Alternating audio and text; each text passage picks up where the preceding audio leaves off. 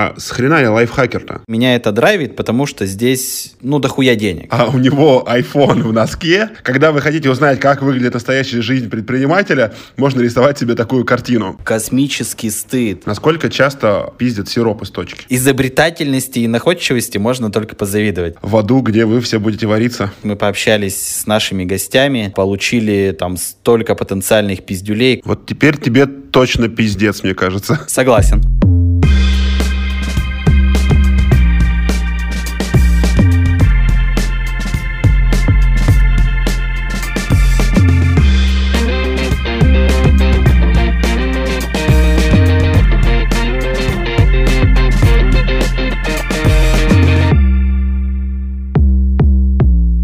Всем привет, на связи True Business Story и наш кофейный подкаст. Это второй выпуск с замечательным парнем, я тоже знаю давно его лично, его зовут Кирилл Попов. Это сейчас SEO лайфхакер кофе и проекта Easy Dizzy. В прошлом экс-управляющий генеральный директор компании Coffee Like. Известный классный парень из Ижевска, который построил карьеру от бариста до генерального директора и сейчас собственника. А, он развивает офигенно популярную модель кофеин самообслуживания у него просто феноменальные результаты. Подход кофе достаточно интересный у Кирилла, а как просто вот э, черного кофейку бахнули, да? Такой массовый, самый массовый российский рынок. Очень много интересных мыслей с точки зрения менеджмента. Заранее извиняюсь, что у нас будет не самый лучший по качеству звук. Записывались в зуме, тестировали, кое-что отвалилось, поэтому сорянчик. Но будет максимально интересно и продуктивно. Кирилл максимальный практик и тот человек, кто умеет, наверное, масштабировать системы. Мы об этом этом много поговорим, порассуждаем о качестве. Давайте не переключайтесь. На связи Кирилл Попов из солнечного Сочи. Погнали!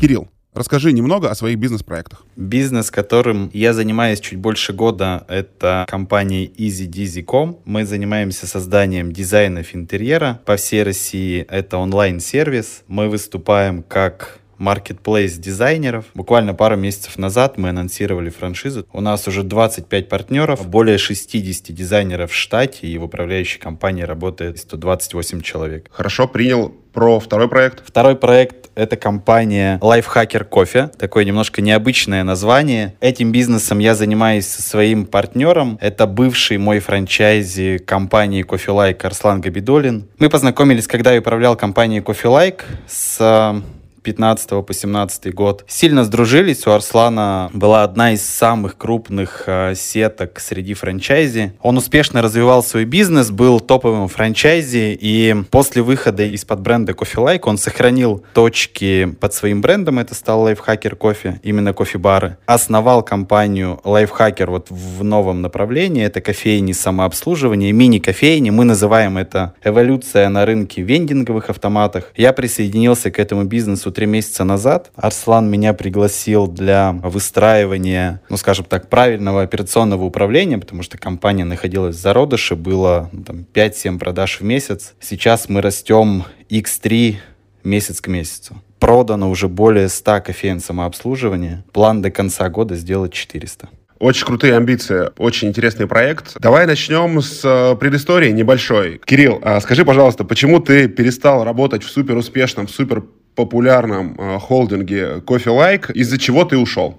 Или тебя уволили нахрен? Я попал в компанию Coffee Like по объявлению. А со второго раза, с первого меня не взяли. Первая моя должность была там рядовая, а через три месяца я возглавил уже первую компанию, если ты помнишь, там были такие Donuts Like, Floristica Like, ну и потом Coffee Like. А через год после того, как я пришел в эту компанию, я стал а, SEO а, всех компаний направления розницы и франчайзинга. И человек, который передал мне полномочия в этом бизнесе, это мой друг и партнер по текущим бизнесам Зуфар Гарипов. У них с Аязом Шабудиновым были доли 50 на 50, но они были полноправными партнерами. И тут мы с Зуфаром начали делать этот бизнес вместе. Он поставил меня на свое место на должность генерального директора, сам отошел чуть в сторону. Мы даже ему придумали должность, которая называлась «Главный мечтатель». Это было написано в трудовой книжке. Два года мы успешно двигали компанию, привели ее, собственно, в тот вид, в котором она находится здесь и сейчас. То есть большая часть процессов, отделы, департаменты, все, что я выстраивал, работает по сей день. Ну и большая часть команды осталась. В конце 2017 года я понял, что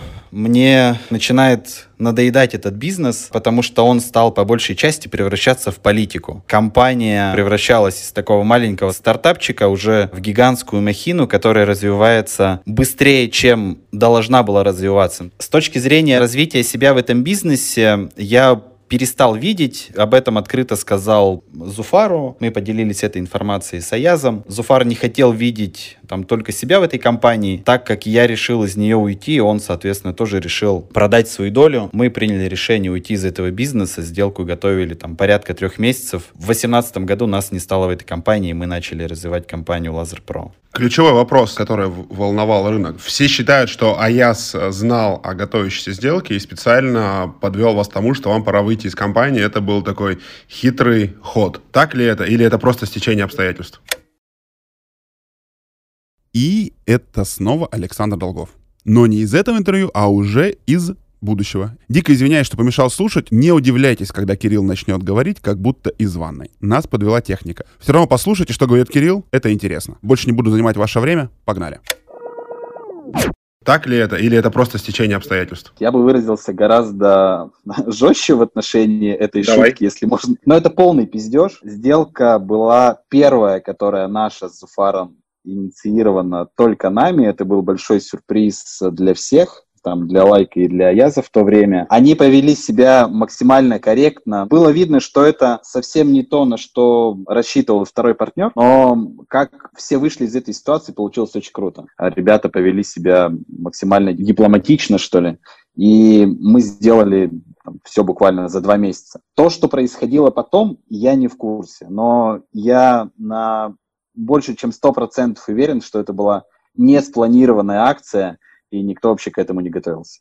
Хорошо. Когда и почему после твоего ухода э, эта компания выросла в два раза? Мешал ли ты им расти? Сто процентов я был стоп-фактором. У меня не было абсолютно никаких компетенций на тот момент в продажах, именно в продажах франшиз. То, как компания начала агрессивно расти после моего ухода, это точно заслуга директора, который пришел на мое место. Они начали активно использовать там концентрат, различные э, сервисы лайка, лайк-центра и лично Аяза для того, чтобы просто привлекать франчайзи. По факту я занимался построением и управлением компанией внутри выстраивания процессов для масштабирования последующего будущего. То, что сделала компания после меня, на всю эту структуру наложила огромное количество новых франчайзи. Я продавать не умел. Ну, то есть у меня не получалось выстроить отдел продаж, который смог бы привлекать там 10, 15, 20 новых франчайзи. У нового руководства это очень круто получилось. Я точно считаю, что я был слабым звеном в этой области сейчас бы поменял свое решение или нет? Я более чем уверен, что оно правильное. Скорее всего, нужно было уйти еще там, месяца за три, за четыре. Я считаю, что я пересидел, но в целом все случилось, как случилось. Круто. Вот такой вопрос. А зачем ты вернулся в кофейный рынок второй раз? Ну, то есть ты из него так активно уходил, в совсем другое направление, и сейчас так активно возвращаешься, и мне кажется, тебя кофейный рынок драйвит больше, чем то, чем ты занимался раньше. Слушай, ну вот я с кофе, э, да, дружу очень давно, с 2004 года, и это не всегда был э, основной мой источник дохода. Ну, то есть я был всегда около темы, как-то кого-то консалтил, там, открывал свои компании, торговые точки, там, кофейную компанию в том числе но я не делал из этого какой-то свой основной бизнес. А то, что сейчас я делаю в лайфхакере, меня это драйвит, потому что здесь, ну, дохуя денег. Я понимаю, что можно на моих знаниях и опыте, которые уже есть в других бизнесах и в кофейном, заработать быстро и много пока я решаю для себя такую задачу. Вижу ли я себя далеко и долго в этом бизнесе? Вряд ли. В силу того, что принципы, которыми я руководствовался, уходя из компании Coffee они остались. То есть мне до сих пор это не столь интересно. То есть здесь все-таки а, деньги перевешивают какую-то ценность там, и миссию.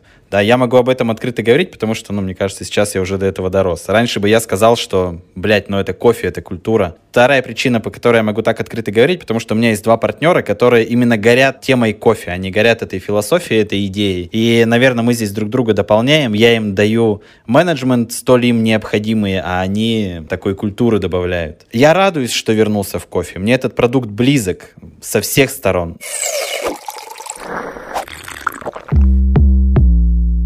Кирилл, Давай теперь со всех сторон обсудим твой кофе-бизнес. И самый первый вопрос. А с хрена ли лайфхакер-то? Почему такое слово не кофейное совсем? Ой, да это вообще полный пиздец был. Когда Арслан выходил из-под бренда Coffee Like, он такой, надо как-то назваться. Это была зима. Он мне, типа, пишет, давай что-нибудь посоветую, подскажи, что сделать-то. Вы там делали кофе-лайк? Типа, ты теперь специалист в нейминге. Я говорю, ты считаешь кофе-лайк, блядь, успешным неймингом? Я, например, так не считаю. Ну, в общем, мы на эту тему пошутили. Он заказал себе нейминг у какой-то казанской компании крутой, мы выставили ценник в 200 тысяч рублей. Это хорошая цена. Но там космический стыд. Ну, название просто не из нашей вселенной. Ну, типа там вот 20 имен были, которые просто с реальностью не бьются. Я ему тогда порекомендовал обратиться к тем ребятам, которые помогали а, доработать нашу концепцию. И мы, собственно, очень долго работали над неймингом. Там было три рабочих названия. Мы выбрали а, один из них лайфхакер. Он, э, на первый взгляд, да, вообще не около кофейной темы, но тут нужно знать ближе Арслана. Он топит за экологию, он топит за то, чтобы можно было вещам находить не одно применение, а несколько, за переработку мусора и прочие штуки. Тема лайфхакера откликнулась. Мы будем раскрывать название в дальнейших, э, ну, либо бизнесах, либо вот каких-то проявлениях нашей компании. Где-то это будет проявляться. Мы, например, там у, у кофебара хотели тот же самый раздельный сбор мусора устраивать, его перерабатывать, какие-то там штуки делать. Хотели это применение в еде найти, там в стаканчиках их обратно собирать, обменивать там на что-то. Ну, в общем, вот такая история.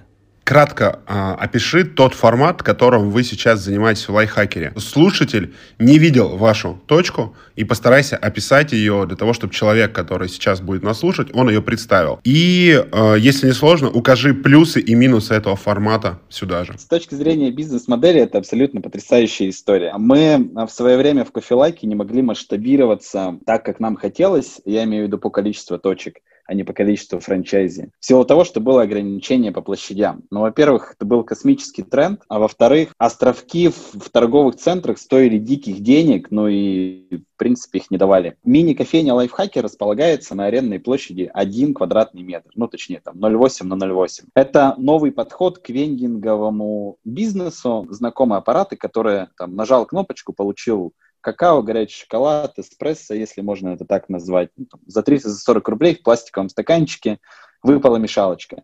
Здесь плюс-минус та же самая история, только есть три ключевые отличия. Первое, это все выглядит сильно круче, потому что стойка собирается вручную, такой деревянный маленький кофе-бар, только там нет бариста, а стоит кофемашина. Это можно сказать, что голова от вот стационарного вендинга, ну то есть половина, та часть, где готовится кофе. Рядом встраивается платежный терминал, купюроприемник.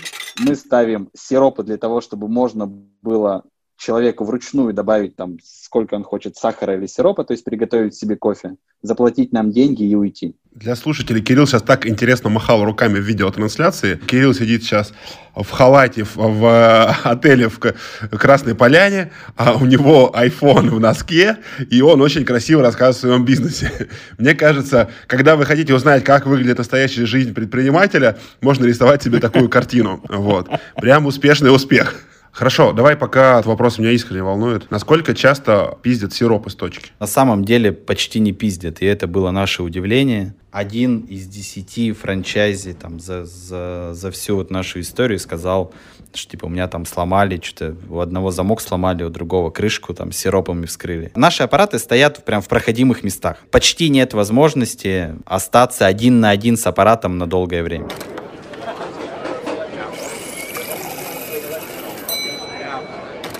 Давай поговорим о бизнесе, на котором вы зарабатываете. Вы зарабатываете на продажах этих кофейных аппаратов в сборке с мебелью? Или все-таки вы занимаетесь еще поставками зерна туда, стаканов, сиропчиков и так далее? В чем ваш бизнес? Почти все деньги нам приходят с заключения сделки, то есть с продажи мини-кофейни. Мы в, в себестоимость и в стоимость, соответственно, закладываем все наши услуги, всех менеджеров, доставку, а, сборку, прошивку терминалов и прочую историю. То есть это наш на текущий момент основной источник дохода. Выбрали стратегию не зарабатывать на ингредиентах, а мы хотим упростить по максимуму бизнес-модель для наших покупателей. В дальнейшем, конечно, мы стратегию это поменяем. В наших задачах и целях это сделать торговый дом для того, чтобы удобно было все в одном месте заказать. Но на текущий момент мы зарабатываем в основном только с продажи кофейных аппаратов, кофейных станций точнее. Смотри, у вас офер на сайте называется пакет масштаб если я не ошибаюсь. Это 1 миллион и 50 тысяч рублей. У меня всегда стандартный вопрос, что полтинничек-то скидку нельзя было сделать. И написано, что зарабатывает пассивно 150 тысяч рублей в месяц. Получается доходность годовых, ну, примерно там по 200%. Это высокие такие инвестиции. Если мы рассматриваем как инвестиции, да, прям, ну, капец, как 200% годовых. Сейчас даже Яндекс где-то плачет в сторонке. А есть ли реальное подтверждение этой доходности? Сети же немного времени. Какая у вас есть, есть статистика и какие на самом деле реальные прецеденты?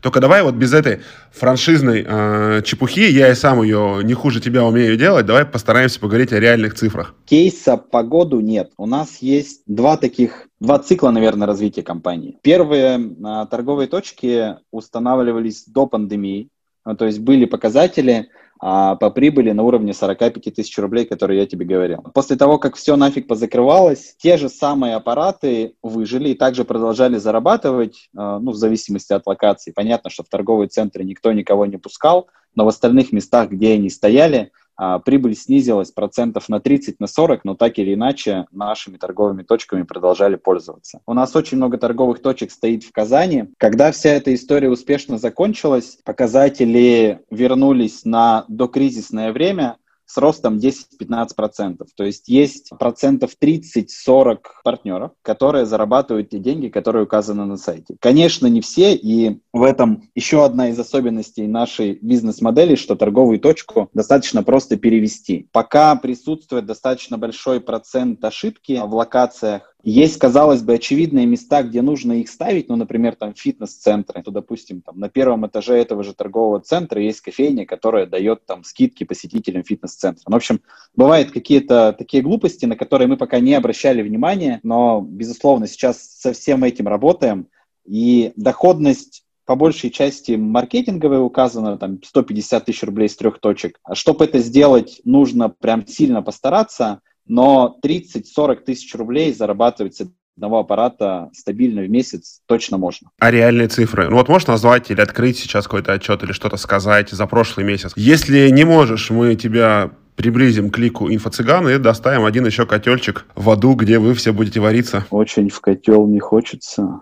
Ну, там уже, говорят, место-то расчистили. Слушай, для меня оно там уже давно готово. Как только я а, откликнулся на вакансию в компании Coffee Я просто говорю по одной из точек, у меня нет локации, но это Казань.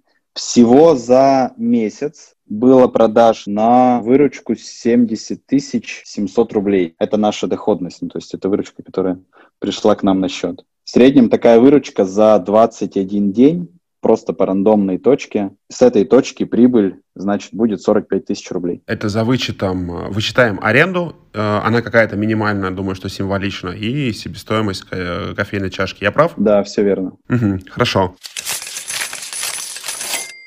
С точки зрения менеджмента, вот э, расскажи в вашем бизнесе, я так понимаю, собственник, он же и водичку водит, и зерно засыпает, кто занимается обслуживанием, и как это в бизнес-модели заложено? Очень сложный вопрос, потому что я не до конца знаю портрет всех людей, я с ними не знаком, но есть э, несколько вариантов. Недавно мы вообще пришли к тому, что можно договариваться с таксистами для того, чтобы они обслуживали точку. На самом деле, давай вот представим, что 50 на 50, да, 50% предпринимателей, у них есть время заезжать самим на торговую точку. Мы сейчас а, доработали нашу систему, ну там в том числе и, и кофе-автомат, что можно приезжать раз в два дня. Это при средней проходимости 20-25 стаканов. Поэтому это может делать собственник. У нас есть опыт договоренности с таксистами когда они проезжают там раз в те же самые день-два, что-то досыпают, мы им платим полторы-две тысячи рублей. Если это точка в бизнес или торговом центре, а наши покупатели договариваются с охранниками, ну, либо там с, с какими-то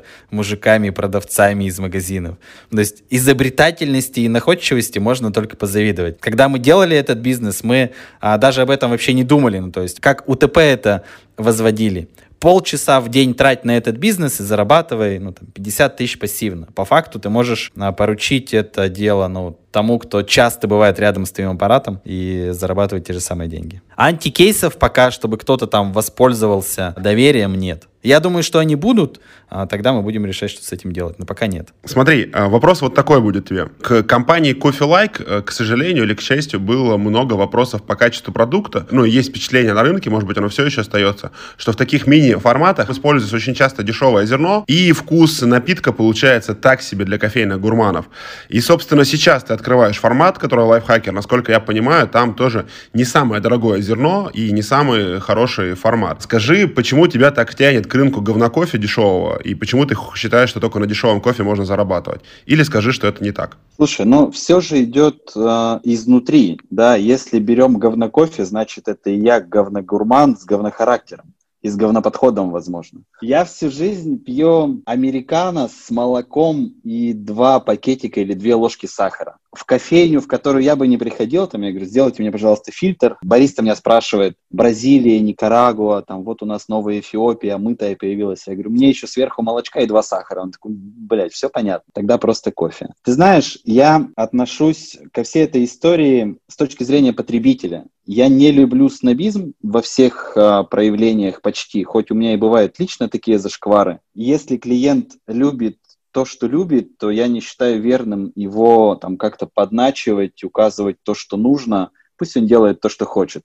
Но в силах там любого бизнеса, того же бариста или дизайнера, да, подсказать, как могло бы стать лучше. Тот бизнес, который я делаю сейчас э, на кофейных автоматах, дешевой стоимости кофе, ну, от, относительно дешевый, хоть и мы используем э, достаточно дорогое сырье для этого сегмента. Я считаю, что за этим будущее. Если брать формат крафтовых кофеин, то они сейчас активно развиваются. Их э, достаточно много в регионах, даже там не в Москве. Они используют дорогое зерно, и им это нравится делать. Они ремесленники. И я сам иногда хожу в такие заведения для того, чтобы, ну не знаю, что-то новое для себя попробовать. Но в целом в быту я выбираю для себя чуть другие ценности. Мне важна э, скорость, мне важно удобство, э, мне важно стабильный стандартный вкус. Я не поеду, там, не знаю, перед работой в какую-то кофейню потратить полчаса, чтобы попить э, там, свою какую-нибудь воронку или френч-пресс или еще что-то. И в кофелайке, и в лайфхакере мы выбираем стратегию а, быстрого масштабирования, и мы даем клиенту простой, понятный вкус. Мы не говорим, что мы кофейные гурманы, мы не говорим, что у нас а, зерно вот с плантации, где один фермер его только для нас выращивает. Нет. Мы также открыто говорим, что вы получите за эти 100 рублей вкус ну, точно на 100 рублей или больше. Добиться стандартов качества в сети почти невозможно. Поэтому и нет смысла, на мой взгляд, кратно расти в качестве для потребителя, который, а, не нужен самому потребителю, за эти деньги. Б, я думаю, что ближайшие 3-5 лет для огромных сетей эта задача будет невыполнимой. Поэтому я бы не сказал, что это говно кофе. В целом, как а, там гурман, я бы с тобой точно согласился, что это не тот кофе, который можно попить, но это точно тот кофе, за которым я заеду с утра, и не буду плеваться от того, что он какой-то сегодня другой, либо мне его сделал там рукожопый бариста. Какие у вас кофейные аппараты? Э, расскажи про них, в чем их плюсы и минусы, сколько вы на этом зарабатываете и в чем ваша бизнес-модель? Занимаетесь ли вы поставками кофе и в чем вы собираетесь, на чем вы собираетесь основной бизнес построить? Не скажу на текущий момент стоимость кофейного аппарата, но она составляет не более 50% от общей стоимости мини-кофейни. Порядка там 150-160 тысяч рублей. Мы используем не самые дешевые, но и даже там не близкие к среднему качеству кофейные аппараты. Мы понимаем, что наш бизнес, наша бизнес-модель летит там от двух-трех стаканов в день. В среднем проходимость, на которой мы можем рассчитывать, это ну, там 20-30 стаканов. Это наши средние цифры. Соответственно, нет смысла ставить какую-то дорогую технику, потому что это просто будет усложнять бизнес-модель. На текущий момент мы придерживаемся такой точки зрения. Если мы прорвемся в каких-то там суперарендных местах и будем продавать по 150-200 стаканов в день, мы точно пересмотрим свою политику. На текущий момент мы ведем переговоры с двумя европейскими странами о поставках кофейных аппаратов. Они чуть подороже, с расширенной гарантией и там с более прочным механизмом. Но я лично до сих пор сомневаюсь, а, в целесообразности покупки таких аппаратов. Вот у меня следующий вопрос. Смотри, я немножко погуглил. Вы продаете по 350 сейчас? Какая цена актуальная? 355 все под ключ. 355 все под ключ. А, я нашел вот что-то прям максимально подобное, а, как у вас, за 270 на Авито там торгуют, за 250. Аппараты посмотрел, которые стоят на Газпроме и которые рекомендуют Dodo Pizza, это WMF, могу ошибаться, как правильно произносится. Да, WMF. Там цена полтора миллиона рублей за такой аппарат. И я общался с ребятами из Красноярска. У них формат, как у вас, кофе а, автомат, но только с баристой, да, и у них Green Coffee называются ребята, видел их на выставке, а, и у них аппараты по 1,8 миллиона рублей, да, и а, они говорят, что только вот такой аппарат дает сопоставимый там вкус а, какого-то кофе. Что у вас за чудо-аппараты там за 350 тысяч рублей? Какая у них себестоимость? А, чем они лучше и хуже аппаратов за миллион? Для меня всегда это была загадка. Неудобный вопрос, да? Вопрос офигенный. После моего ответа меня за плюют и закидают, но мне есть с чем посравнивать. Первая моя кофейня была, в которой я работал в качестве бариста, это шоколадница. Там стояла волшебная машина Ля Марзокко. За, по-моему, на тот момент стоила 600 тысяч рублей, там трехгруппная. Это вообще просто был самолет, и я сразу на ней начал работать. После этого, когда я начал больше разбираться в кофейном бизнесе и перешел уже работать в кофейную компанию, я познакомился с говномашинами. Ты знаешь, мое удивление было на тот момент, что я, даже работая там полтора года, тому моменту моменту времени, когда мне сварил мой партнер, тоже шеф-бариста, я не понял, что с какой машины сварено одно и то же зерно. Для меня не было разницы. За 600 тысяч рублей, либо за 50 однушка. Есть история еще более интересная. Когда я а, шел на работу в компанию Штраус, это а, поставщик кофе Элит растворимого, они потом купили компанию Амбассадор, и у них была очень агрессивная политика входа в рынок а, России, это было лет 10 назад. Я там был шеф-бариста и тренинг-менеджером. К нам привезли на дегустацию три вида зерна, которые мы продавали. Ну, там было А дешевое, Б среднее, С дорогое. Когда я приготовил это своему начальнику на тот момент, я ему не рассказал, что где, ну там, на какое зерно. Он говорит, типа, вот это вот лучше, это среднее, там это хуже. Я говорю, ну окей, вообще-то там, которое ты сказал лучше, это было самое дешевое. И в итоге мы начали продавать самое дешевое зерно в линейке, оно там называлось Supreme или Suprema. То есть оно у нас стоило 242 рубля, а мы его продавали за 849 рублей в прайсе. Самое дорогое, как самое дешевое. Поменяли полностью линейку, и даже гуру кофейного рынка не понимают зачастую, что где сварено. Когда начал в это погружаться, все больше и больше понял, что первое это точно понты, второе это мнение навязано такими профессионалами-экстремистами, которые эту всю херню продают. Вот теперь тебе точно пиздец, мне кажется. Согласен. Такие вот э, продавцы продавцы, которые рассказывают, что типа вот за 2 миллиона тачка готовит а, лучше, чем за 150. Она стопудово готовит лучше, но еще раз, только для того сегмента исключительного, который в этом во всем разбирается. Я, как потребитель, разницы почти никогда не увижу. Конечно, там есть свои там примочки и прочие штуки, но там условная ФАЭМа, там кофемашина двухгруппная, которая стоит, ну там не знаю сейчас сколько, 150, 180, почти не уступает в качестве машине там в 2-3 раза дороже. С точки зрения коммерции не вижу причин покупать. Если ты хочешь поставить красивую там крутую машину, ну просто чтобы она визуально тебе нравилась, ну да, можно купить купить себе за миллион, за полтора, никто ж не против.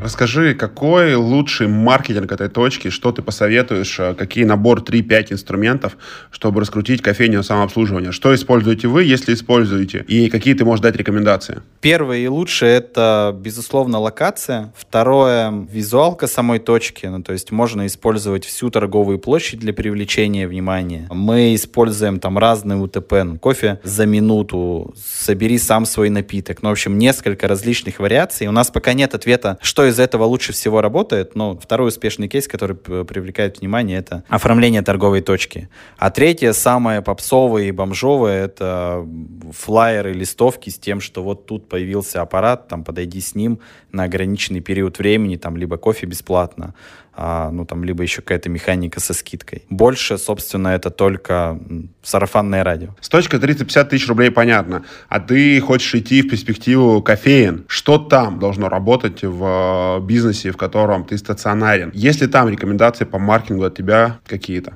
На самом деле зависит от той аудитории, которой ты хочешь ее привлечь. Нам э, в формате там кофелайка и схожих брендов достаточно просто. Вся наша аудитория сидит в соцсетях. Большую часть выцепляли оттуда различными промо-акциями, но их очень много. Одна из самых успешных и до сих пор, кстати, я знаю, одна в кофейне в Москве работает нон-стопом по этой механике. Плати сколько хочешь за кофе. А мы всегда на эти акции перед открытием собирали нереальное количество народу, очередь была всегда. То есть первое это шум, вау-эффект в соцсетях, потому что вся аудитория там. Вторая а, очень крутая механика — это программа лояльности. Их можно сделать несколько комбинированных, но то, что мы использовали, это шестой стакан в подарок. Как-то у нас была попытка его отменить или модернизировать. Мы пообщались с нашими гостями, получили там столько потенциальных пиздюлей. Клиентам эта история очень ценна, и большая часть лояльной аудитории настояла на том, чтобы мы эту программу оставили. Третье — это различные подарочные карты. Для меня стало удивлением, когда мы их начали продавать а наши клиенты стали активно их покупать как себе, так и знакомым. Из-за этого получился очень крутой маркетинг в кофелайке, ну, там, с учетом того, что у нас было еще несколько точек в Ижевске, ну, там, порядка 10 на тот момент. Люди стали с ними кочевать и чаще приходить к нам, чаще делать покупку после того, как у них появились подарочные карты. Это было удивлением для меня. Три твоих личностных или человеческих качества, из-за которых ты предприниматель. Первое — это адекватность. Я могу смотреть э, открытыми глазами на все, что происходит. Объективно воспринимать реальность. Я называю это адекватностью. Второе — это трудолюбие. Я безумно люблю работать, что-то делать. Третье качество — честность по отношению к себе. Я не люблю заключать сделки с совестью, хоть это периодически и бывает, но я об этом всегда думаю и для себя ставлю на это акцент. Хорошо. Где и чему в России должен учиться предприниматель? Где и как учишься ты? У других бизнесов. Только у реальных бизнесов. Я понял, что образование, курсы, я вот себе там периодически покупаю какие-то курсы, там, не знаю, на нетологии, например, там, какой-то маркетинг, agile и прочие истории купил, забыл, опять все это ушло. Потому что начинаешь там доходить до второго, третьего урока, понимаешь, что на практике эта херня почти неприменима. Я лучше позвоню там Саше Долгову, спрошу, как он сделал какую-то историю, там, и, может быть, даст какой-то совет. Это гораздо ценнее будет. То есть я учусь, а, первое, у а, просто тех, кто вокруг, у предпринимателей, а второе, у тех, кто, собственно, меня окружает, у моей команды. Учиться можно всегда и у всех. И давай шлифанем это все несколькими лайфхаками, которые ты открыл для себя за свой путь предпринимателя. Поделись с нами. На самом деле сложный вопрос.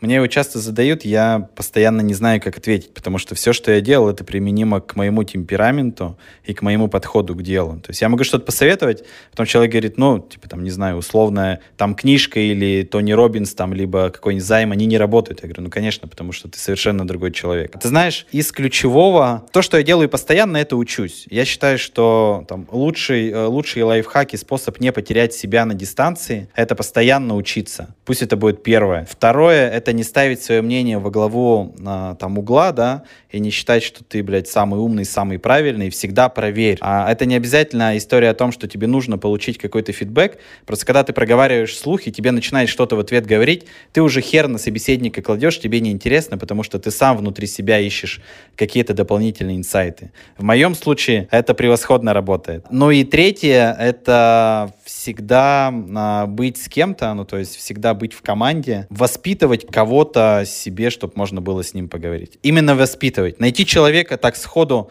который был бы тебе близок по духу, по ценностям, по темпераменту, по знаниям, по интеллекту невозможно. Этих людей нужно воспитывать. И я это делаю не в одном бизнесе. Вот со мной Laser Pro и Dizzy.com перешли там 8 человек. Я считаю это своим огромным достижением и думаю, что вот такой лайфхак можно применять. Спасибо огромное за разговор. Напомню, что в гостях у меня был Кирилл Попов, кофаундер и SEO проектов EasyDizzy и лайфхакер. В прошлом ex-SEO coffeelike.ru.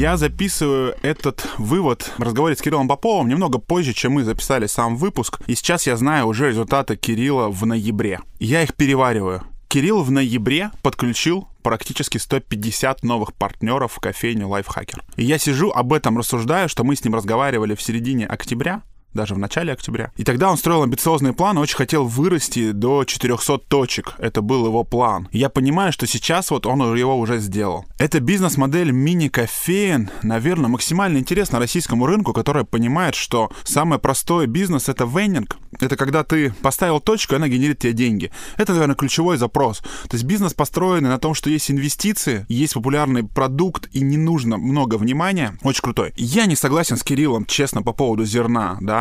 Я, конечно, понимаю, с одной стороны, что вот рынок — это просто черный кофеек, бахнуть на заправке с тремя сахарами. Это массовый рынок. Это вот Газпром, нефть, э, какие-то еще заправки, простые самые кофейник, автоматические кофемашины. Но, блин, я его не разделяю, честно. Я не считаю, что вот какая-то есть в этом магия или кофейный бизнес. В этом какие-то деньги. Это не хорошо и не плохо. Я понимаю перспективность этого формата, но все-таки мне ближе подход ко вкусу. Лично я люблю вкусный кофе.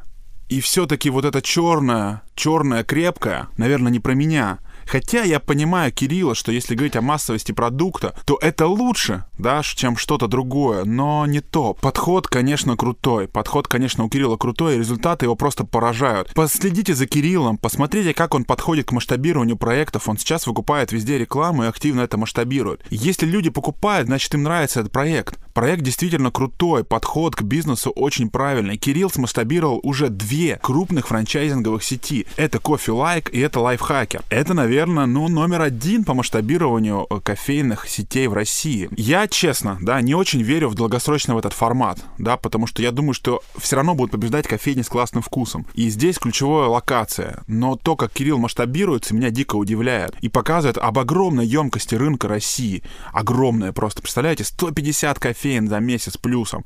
Плюсом. Офигеть вообще. Я дико поражен, дико удивлен. И, наверное, это это вот такой продвинутый вендинг, и на это стоит рассмотреть и порекомендовать людям как бизнес. Хотя здесь максимально все зависит от локации. Ставит классную локацию, раскрутит ее, и у него, наверное, полетит. Конечно, продажи и доход в 30-40 тысяч рублей с одной точки меня слегка расстраивают. Это не тот бизнес, которым стоит заниматься. Но это, наверное, даже не бизнес. И окупаемость в год-полтора для такой вендинговой точки, ну, не знаю. Я уверен, что если открыть кофейню, то стрельнет сильно лучше. Тут стоит очень внимательно подумать. Рекомендовал бы я это для старта? Ну, для пробы бы рекомендовал. Как первый бизнес за 350 тысяч рублей, наверное, попробовать стоит. Строить на это какую-то систему? Ну, наверное, нет. Кирилл, конечно, однозначно лютый красавчик, и они вот просто молодцы. Если у этого большое будущее, не знаю, посмотрим, интересно понаблюдать, я все-таки за то, чтобы у кофеин продвигался вкус. И отсюда мы поговорим, наверное, в следующем выпуске в то, что я верю больше, поэтому не переключайтесь. Уже Через три дня вы послушаете выпуск с Анастасией Никитиной и проектом Dream Kit. А пока большое спасибо, что слушали True Business Story. Продолжаем разбираться в кофейном рынке. На связи был Александр Долгов. Удачи!